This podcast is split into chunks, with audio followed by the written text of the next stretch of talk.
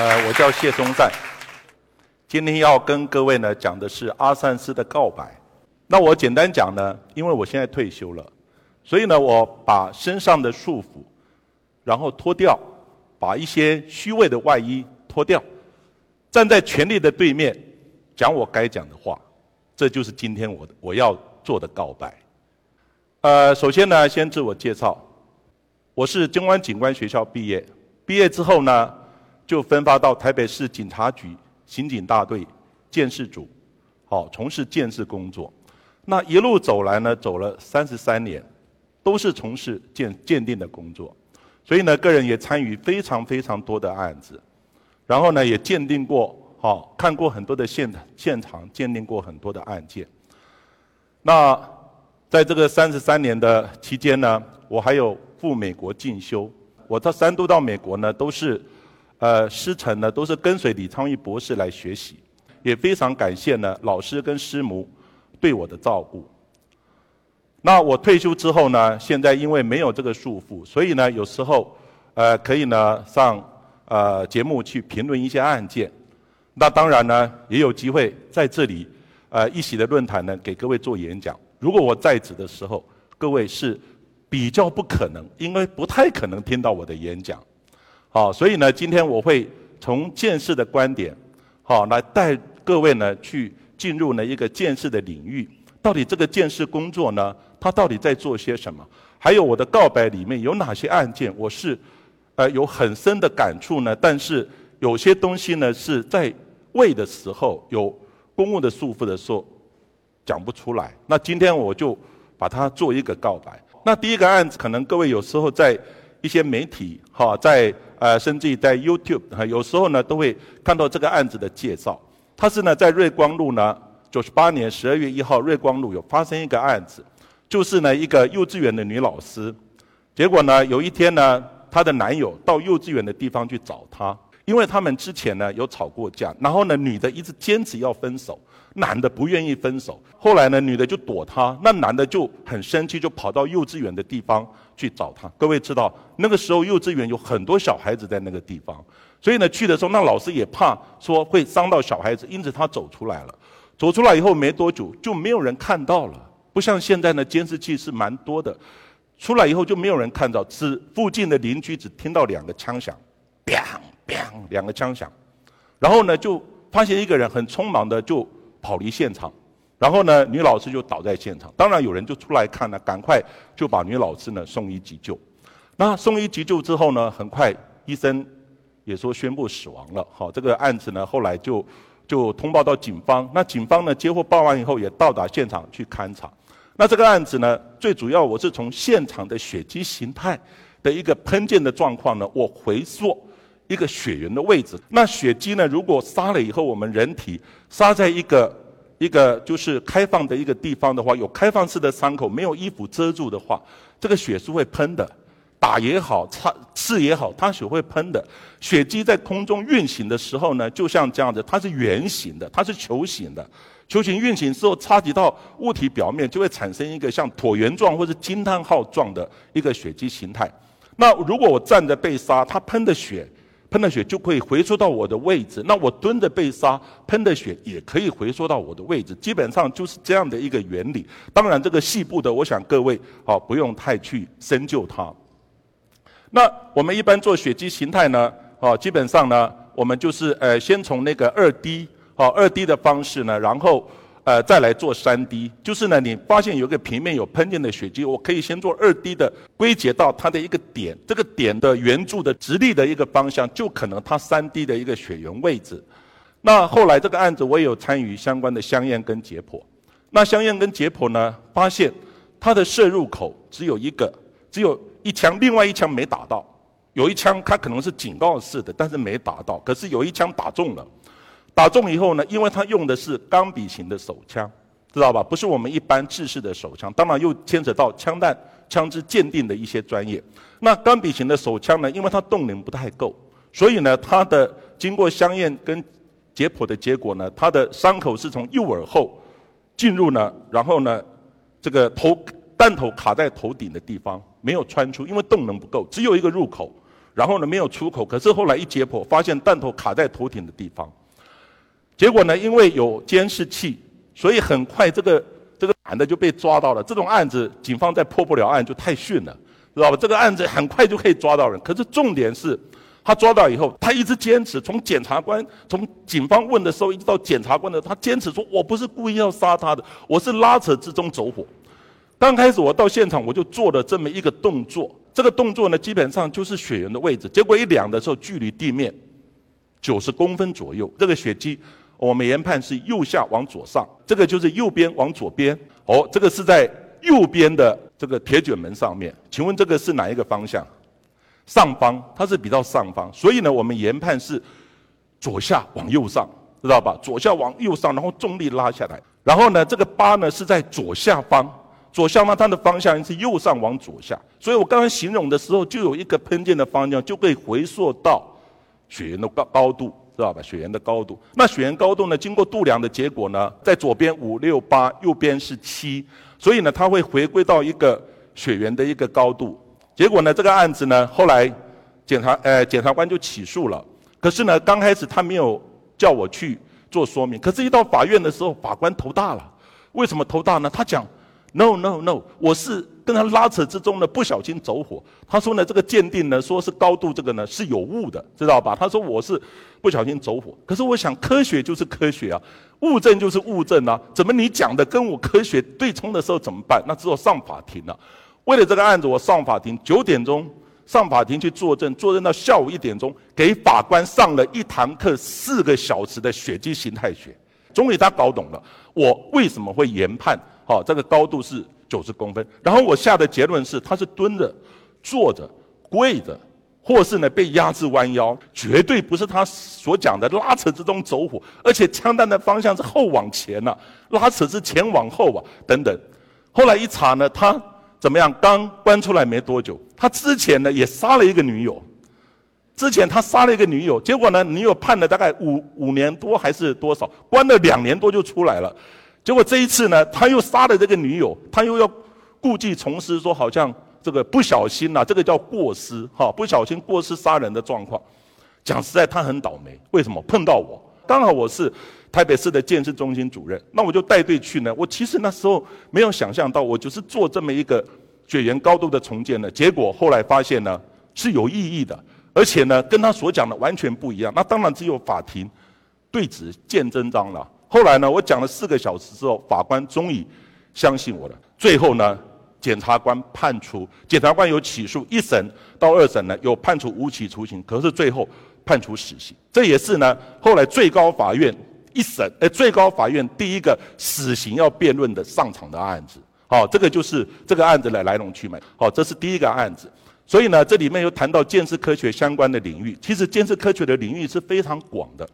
举凡呢，任何自然科学可以运用到建设科学的，都可以包容在建设科学的范畴。所以呢，也有呃形式地理学，知道吧？形式化学、形式毒物学，知道吧？甚至于还有呢，像指纹呐、枪弹呐、鞋印呐，哦，这些都不在话下。甚至于还有形式工程学，墙梁的倒塌，知道吧？还有呢，一些工程的灾变，都归并在建设的范畴。甚至于还有形式气象学。知道吧？气象也跟形势有关呐，知道吧？气象呢跟作案的等等这方面有关，所以只要自然科学可以运用到建设科学，都包容在里面。那建设科学呢，它有几个概念，就是说凡走过必留下痕迹，知道吧？所以呢，建设人员还有侦查人员就要在导歹徒可能犯案的地方去收集相关的证据。好，另外呢，还有一个概念就是两物相接必产生。基证的移转，这是路卡的交换原理。就是说我跟你接触，我打你或怎么样呢，一定会产生相关的痕迹的印痕呐，还有基证的相互移转。所以呢，建设人员就在这个蛛丝马迹之中呢，去搜寻相关的证据。今天我为什么要退下来？因为我退下来，我没有公务的束缚的时候，我可以讲我想讲的话，我可以做我想做的事情。所以呢，我现在最想做的就是呢，是不是可以站在被告？或是被害人、被害人的部分来做一些提供一些相关专业的协助。我们现在最最无奈的是，在法庭上基本上百分之几乎百分之百都是公家的鉴定。你私人鉴定，你要去挑战公家的鉴定，何其困难！因为没有专家愿意帮助你，线上的人不可能帮助你。只要是人都会有错误的，所以公家的机关的鉴定一定不容挑战吗？我们的司法一定是绝对的正义吗？这是值得我们打上一个问号的。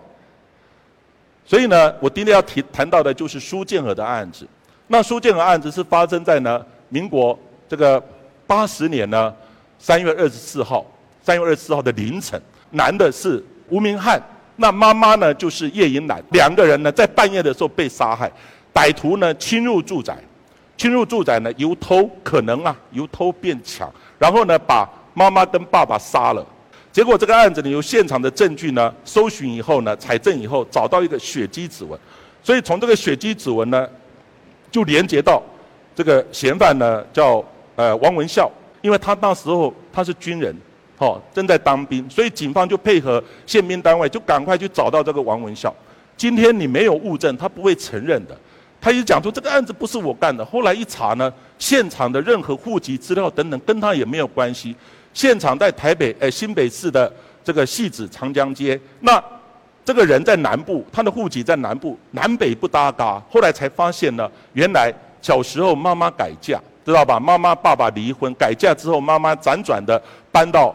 这个凶宅的对门，结果他们兄弟成长的过程跟妈妈还有联络，还有联络呢，所以呢，这个关系是这样建制起来的。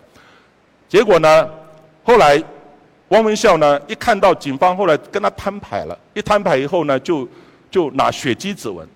那血迹指纹我们一般是认为就是直接的证据。那血迹指纹他呢，他说好，我认了，案子是我干的。然后他一查，才有后面他们地缘关系的这么一段。然后呢？后来他又讲，这个案子不是只有我一个人干，这个案子我还有共犯苏建和、庄林勋、刘炳郎。好，这个案子我是有共犯的。另外呢，这个案子呢，这个案子呢，我们不是只有单独杀人而已，因为他可能变窃盗、变强盗，而最后呢杀人灭口。可是，在杀人之间呢，他们还有轮奸。哇，轮奸那何等严重的一个刑案呢？因此呢，这个案子呢，就在这几个问题之中呢。产生了一些纷扰，可是那时候，苏建和、庄林勋、刘炳郎他们在警方侦讯的时候，他们有承认，当然就涉及到什么刑求逼供的问题，有没有刑求逼供的问题？后来他们承认以后呢，案子就移到检察官，检察官也把他起诉了，起诉以后呢，后来就。延伸非常漫长几十年的一个死刑无罪、死刑无罪这样的摇摆的钟摆效应，就刚刚我提到的，就是说，你如果收证的证据不足的话，就会产生这样的一个效应。那后来呢，这个案子呢没有办法，可是还是要结啊，这个案子还是要结呢。后来这个案子呢，呃，也因为呢这个时代的进步，哦，时代的进步呢，还有一些呃观念的改变，后来这个案子有机会再审、再翻案、再审。再审以后呢，当然就我就才有机会呢去介入这个案子。那这里呢所提到的，各位看到的这个地方呢，就是爸爸跟妈妈呢被杀的地方。简单讲，它是一个呢三十平左右的房子。老公寓的话呢，它的隔音也不是很好。那这样的格局，主卧房大概其实其实也不大。那爸爸跟妈妈两个都被砍死在这个这个呃主卧房的地方。那妈妈呢身上有三十七刀。爸爸身上呢有三十九刀，几乎都在头部啊。请问各位，如果一个人办案，你砍了爸爸，妈妈在干嘛？你砍了妈妈，爸爸在干嘛？所以这个案子一个争议点就是是一人所为还是多人所为？好，就产生这样的一个疑问。好，然后呢，他的隔壁呢还睡了他的小孩子小孩房，结果小孩房呢小孩子睡在隔壁还没有被惊醒。我刚刚讲了，你只要。爸爸被砍，妈妈一喊叫，小孩可能被惊醒，邻居可能听到了。那如果妈妈被砍，爸爸一定跟你打斗，也会产生声响。为什么都没有声响？这是我们当时非常质疑的。那这个就是主主卧房它城市的地方呢？那当然，今天我们如果要判断是几个人犯案的时候，请问有什么方法？当然很多方法，协议呢、指纹呐、相关的基证。但是呢，因为当时的侦查跟见识并没有做得很好。我认为是可能没有，但是我没有批判的意味，因为你用现在的标准去批评以前是不公平的。所以刚开始呢，下体也没有采证，然后现场很多的基证都没有做得完整，所以证据不够，知道吧？证据不够。可是呢，为什么在十几年来的这个纷纷扰扰之中呢？为什么他们三个人会三审定案呢？主要是什么？主要是因为主嫌犯王文孝，他承认之后，一直到他临枪决呢，检察官还非常紧张。临枪决的前一天晚上，检察官还特别去提讯王文孝，他老老他非常恳切的跟他讲，他说：“你明天要被枪毙了，今天请你老老实实告诉我，你讲的这个王文呃那个呃庄连勋、苏建和刘炳南到底有没有做这个案子？”结果呢，他点点头，有，他们有做这个案子。这个逻辑是人之将死，其言也善。可是呢，这个是一般的概念。可是我们还是要回归到物证的本质。结果现场没有找到他们到场的证据，一枚指纹，一个脚印都没有，也没有他们实施犯罪行为的证据。你如何判他们死刑？各位懂我意思没有？所以呢，这个案子后来就纷纷扰扰送到法务部法医研究所。那后来呢，因为因为人都不在了，现场也改变了。那我们所能做的，送到法医研究所所能做的，就是从现有的资料。后来发现呢，现有资料他们呢是用剪骨的，不是用用用用那个火化的，知道吧？所以剪骨呢，骨头上还有一些相关的急诊。所以各位看到这个骨头上面具有很多的刀痕。那刀痕呢，我们现在鉴定的标的是到底有几种刀？那几种刀呢，在我们建制的领域呢，比较精确的当然是刀的那个工具痕迹。知道吧？刀砍下去，它会有个刮擦的这个痕迹，叫工具痕迹。可是因为它的条件不好，而且那一把刀在王文孝枪毙之后呢，刀也不见了。因此呢，后来这个案子所能做的只能重角度。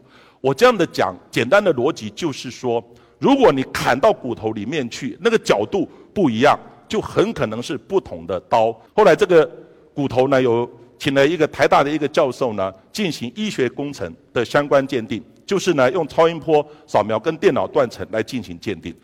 那这是当时的刀呢，可是后来，呃，警棍呢，后来发现身上没有警棍的伤痕。然后呢，菜刀，菜刀呢，当时的菜刀随着王文孝被枪决了，菜刀随之丢弃了，不见了，知道吧？后来是有找到，可是已经锈蚀不堪，而且也是十十几年后才找到这个菜刀。后来在法医研究所。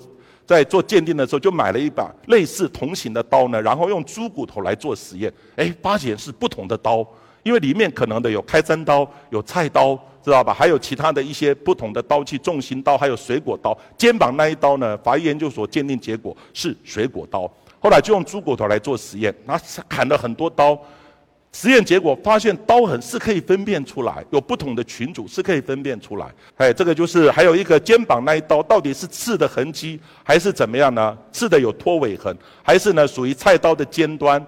哦，菜刀的尖端，各位看呢就会有那个比较大的一个拖痕。这是法医研究所当时呢也做了很多案例的研究。当然，这个案子因为有高度的呃高度的一个一个可能因为证据不足呢，有高度人权的。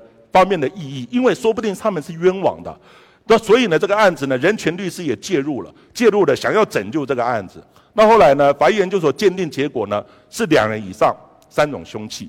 后来他们不服啊，再请求其他单位鉴定。后来辗转的呢，转到请警察大学组织鉴定团队来鉴定。后来鉴定结果呢，发现怎么样？发现呢，他说法医研究所的鉴定结论没有问题啊，哦，基本上呢是可以，呃，他们认同法医研究所的鉴定结论。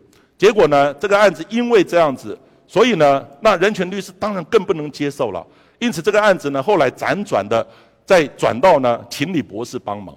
请李博士帮忙，是我已经介入大概两年多了。其实我早知道我的老师会介入这个案子，打死我也不干了，知道不？我那么笨，去跟老师挑战干嘛？对不对？后来呢，这个案子最后呢，当然已经鉴定了。后来李李博士呢也出庭作证，他也出了鉴定书，但是他是强烈的不认同。知道吧？不认同，他认为这样的一个用刀的角度来鉴定是不符合科学的。当然，最后呢，法官也采用这个李博士的鉴定结论，知道吧？后来这个案子呢，当然最后呢，苏建和、庄林勋、刘炳郎等等，哦，这些人呢，后来都被判无罪，而且国家一个人还要赔偿他们关在监狱的时间呢，三千多万，知道吧？三千多万。但是呢，它里面非常重要一个观点，什么观点呢？就是说，那个苏建和曾经讲过。他说：“如果法医研究所的鉴定是正确的，两人以上三三种凶器，那跟我们团队、跟我们这个这几个人又有什么关系？诶，他讲到的重点，你没有办法去连接，就是两人以上三种凶器，就是我们这三个人干的嘛？因为你要有到场的证据，你要有连接的证据，这是一个很重要的逻辑啊。所以这个案子基本上呢判无罪，我接受。可是事实上我心里存在着很多疑惑，这个案子一个人可以干吗？知道吧？啊，这个案子呢，好，假设是真的一个人干的，知道吧？是一个人干的，那王文孝他已经被枪决了。好，已经死无对证了。好，这是这个案子我存在的，讲实在是有一些疑惑，但是我尊重，我也认为法庭这样的判决是对的。好，因为以前判一个人死可能只要七十分，现在判一个人死要九十分，知道吧？用考试的分数哦来做一个判断。那最后一个案子呢，就是江国庆的案子。我讲的这几个案子都是非常有争议性的案子，但是我很希望就教于各位，跟大家一起来探讨。那江国庆这个案子呢？最主要是发生在呢，民国八十五年呢，十呃九月十二号，在营区某一个营区呢，他那个呃呃后面的地方呢，发现小女孩哦被杀害在那个地方。结果呢，当时候发现的时候呢，还有救。结果呢，后来后来送去的时候呢，送到医院的时候呢，发现已经死亡了。这个案子尸体有解剖，发现呢。解剖的都是法医界的大佬方仲明教授，一个现在目前法医研究所的的那个组长呢，肖开平教授，还有一个李伟华教授。三位教授下去解剖呢，认为这个凶器呢是要刀子。这个是三位教授具名的，他说这个凶器是要刀子才能成立。现场我们也找到刀的证据。那现在呢，问题是从现场一个垃圾桶找到了一个呃卫生纸，那卫生纸上面也找到一些好一些粘附的血迹，然后还有一些找到。哦，一个 DNA，DNA 鉴定出来呢，发现是江国庆的 DNA，知道吧？到今天为止，在验的时候还是江国庆的 DNA。当然就牵扯到那一坨卫生纸，跟江国庆所讲的过程有没有办法连接的问题哈。不过呢，这个案子呢，人权团体包括很多的舆论呢等等，好都讲了这个案子因为刑求。所以呢，刑求的证据不能用，这个案子是无罪，我绝对相信这个理这个逻辑。刑求，所以证据无效，所以是无罪。但是我要提到最后最后一个逻辑是：无罪等于无辜吗？无辜就他真的没有做这个案子吗？这是我心里存在很深的这个疑惑。因为这个案子是我从头到尾参与鉴定，现场我也是我去搜证的。然后呢，所有的专案会议、相验、解剖等等，都我是参与，我是最有资格来讲话的人。知道吧？只是呢，我讲的话人人为言轻，没有人相信我。这个这个案子最后还是经过舆论的这种风潮。因为我现在偶尔也上媒体，我真的发觉舆论的力量太可怕了。真的白的会讲成黑的，黑的会讲成白的，真的会做一个这样的。我发觉那种就完全不依据事证的方式来做一个好推论。好，这是我的感想。所以呢，有刑求等于无罪，无罪等于无辜吗？那他的那个现场是在这种建筑物的后面，后面。然后呢，现场呢，因为为什么会被发现？因为现场呢有一些呃，就是呃，刚好有一个理发部在理发，中午理发的时候呢，突然突然就没水了。那没水，后来他们去赶快就打水电班，水电班来巡管线的时候，就发现哎，管线有破洞，知道吧？有破洞，所以呢，才。才发现这个案子。后来我们到现场勘查的时候，有一棵树，它是掩盖这个尸体的。这个小树呢，掩盖尸体，上面有刀砍的痕迹，刀砍的痕迹，这是确定的。这有送到刑事警察局鉴定，我现场也看到。可是现在只要谁讲这个案子有刀，谁就是错误，谁就是恶魔。因为现在这个案子呢，有另外一个嫌犯许荣洲出现。其实许荣洲在江国庆还没有枪毙的时候，他就出现了。那许荣洲讲呢？这个案子是我干的，我是跟另外一个人干的，等等。可是后来发现呢，他讲的过程跟现场都不起来啊，而且找到另外一个共犯，共犯说他脑筋有问题啊，我哪有参与这个案子？我有明确的不在场证明，知道吧？所以这个案子最后检察官就认为说他胡说八道，知道吧？结果十几年后，这个案子已经平息，江国庆也枪毙了。十几年后，他犯了一个女童的性侵案件，他本身经过精神鉴定有恋童癖，而且有智能上的不足。可是他跟那检察官讲：“我告诉你，八十五年那个案子呢，也是我干的。”他又来一遍了，来一遍以后呢，这检察官很认真，他真的再去追查，结果发现有一枚掌纹没有比对出来。结果他再去比对的时候，他是在厕所里面的木条上有个掌纹没有比对出来。就一比对的时候呢，赫然发现掌纹是他的。可是那个掌纹呢，当时我有鉴定，我认为那个掌纹不敢确定是不是血迹掌纹。可是很遗憾的，那个木条。送给军交给军方的时候，因为转接的记录上不清楚，后来那个木条不见了。后来再鉴定那个木条不见了。当然江国庆呢，最后他有承认这个案子是他干的。可是呢，承认之后呢，我有参与的是现场的表演。各位知道呢，如果一个人不是他做这个案子，他要把现场表演的很精确、很真实，不容易的，不可能的事情。可是现在我只要讲江国庆，这案子是江国庆干的，我出去马上被人家打。各位懂我意思吗？因为没有人会接受社会的氛围、社会的风潮、舆论的这种这种力量，不可能接受的。可是我今天为什么要告白？就是要把心里的话哦要讲出来。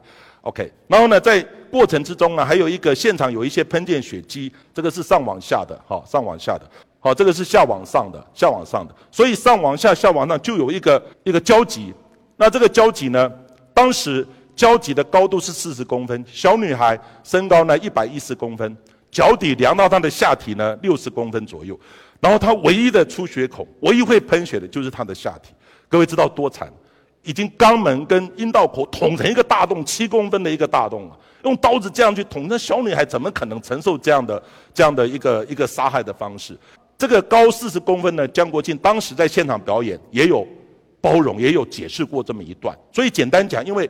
时间有限，这整个过程我没有办法很细的叙述。但是简单讲，就是江国庆讲的过程，基本上呢跟那个现场的基证是吻合的。结果呢，后来因为掌纹比出来许荣洲啊，许荣洲又出来跟检察官讲是我干的。结果呢，掌纹比出来许荣洲，那许荣洲呢，后来许荣洲呢也被起诉了，一审判十八年，二审的时候呢，跟三审检察官那个法官一看。他讲的跟现场完全兜不起来。第一个，现场一定有刀，这是我到现在还是要坚持的。江国庆讲他用刀，可是许荣洲讲用手跟不明的钝器，连钝器都想不起来是什么钝器，手跟不明的钝器。结果呢，小女孩的下体把它捅成一个十字形的七公分宽的大洞，手跟钝器可以造成这种这种这种伤势吗？因为今天场合的关系，我没有办法去秀。尸体相关的照片，可是这是千真万确，有三位教授杀人的一个报告，就那被人家当乐色。各位知道，认为说这个是不足采信的。OK，好，后来这个案子呢，到最后还有一个卫生纸上面的一些基证，上面就找到呢，这个上面有血迹，还有小女孩，哎，那个呃江国庆的 DNA，小女孩的这个这个血迹。那最主要是这个血迹到底怎么样遗留的？刚开始呢？这个承办人员非常认真，在我们大家都休息的时候，他就检视。我们乐色董后来带回去，乐总带回去做检视，结果他倒出来做检视。可是呢，一想到各位讲到我讲讲，他倒出来做检视，就发现有一个问题，不能用倒的，知道吧？一倒了以后呢，他整个次序都改变了。他轻轻的把它倒出来，没有把它做一层一层的剥削，就产生了非常严重被人家质疑的地方。到底这个血是小女孩的血没有错，上面有江国庆的精液，那到底是不是？上面的这些精英呢，到底是不是江国庆呢的真的这个这个江国庆干的？这个基证呢，能不能产生这样的一个说明？好，这个就是呢，上面哦有那个掌纹，这个掌纹呢，经过比对结果呢，这个掌纹呢，后来发现呢是许荣洲的。可是我刚刚讲过，我刚开始找到这个木条的时候，木条是全白的。全白的，没有任何血迹掌纹。基本上血迹掌纹呢，我们一般的想法都是明显纹，看得到的明显，或是浅慢慢一点点潜伏的这个掌纹，有可能汗液，也有可能血迹，这是有可能的。好，所以这一部分就产生很大的争议。那这个案子呢，我们先讲到结论。这个案子最主要是许荣洲呢，后来二审跟三审的法官一看，根本兜不起来啊。后来他也非常有勇气的，要要要对抗我们所有舆论的力量呢，等等。他判决无罪，而且确定了这个案子呢已经无罪。那后来徐江国庆呢也因为哦很多的因素了，因为呢他有被刑求，所以舆论的炒作等等，甚至于总统在许荣洲呢这个这个起诉的时候，就带着被害人的家属，哎带着那个国防部长到被害人的家里面去道歉。结果他讲的第一句话说：“对不起，政府错了。”那。案子还在办呢，许荣洲还还还没起诉啊。案子办，对不起，政府错了，是不是已经这个案子已经宣告是冤案，知道吧？已经宣告了这个冤案，你说这个有没有影响到事后的军法或司法的审判？我不得而知啊。各位心里去做一个做一个思考。后来这个案子呢，江国庆也被判无罪了，许荣洲也判无罪了。江国庆家里这个被害人的这个妈妈呢，被我们国家赔偿一零三百万，后来许荣洲呢，国家也赔偿他大概八九百万。这个案子两个都被赔，两个都无辜了。那请问是谁干的？就是我心里非常大的一个疑惑，到底是谁做的这个案子？政府有没有在 care 这件事情？有没有继续在追查？还是继续在那个？所以呢，我在那本书也是我退下来之后脱去外衣，然后呢，我心里的感动啊，心里的感触啊，我写了阿善斯的告白那本书。最后呢，讲到我们结论。结论就是说，今天如果真正犯罪的司法，因为证据的不足，还是很多的因素，你判处不了他。但是我永远相信，因果是循环的，因果是循环的。那我们心里面呢，有善念跟恶念的竞争，我们的惩罚也有道德跟司法的惩罚。今天司法让你陶醉，因为某些因素，可是道德的惩罚是永远跟随着你，他永远判处你心里的无期徒刑。谢谢各位。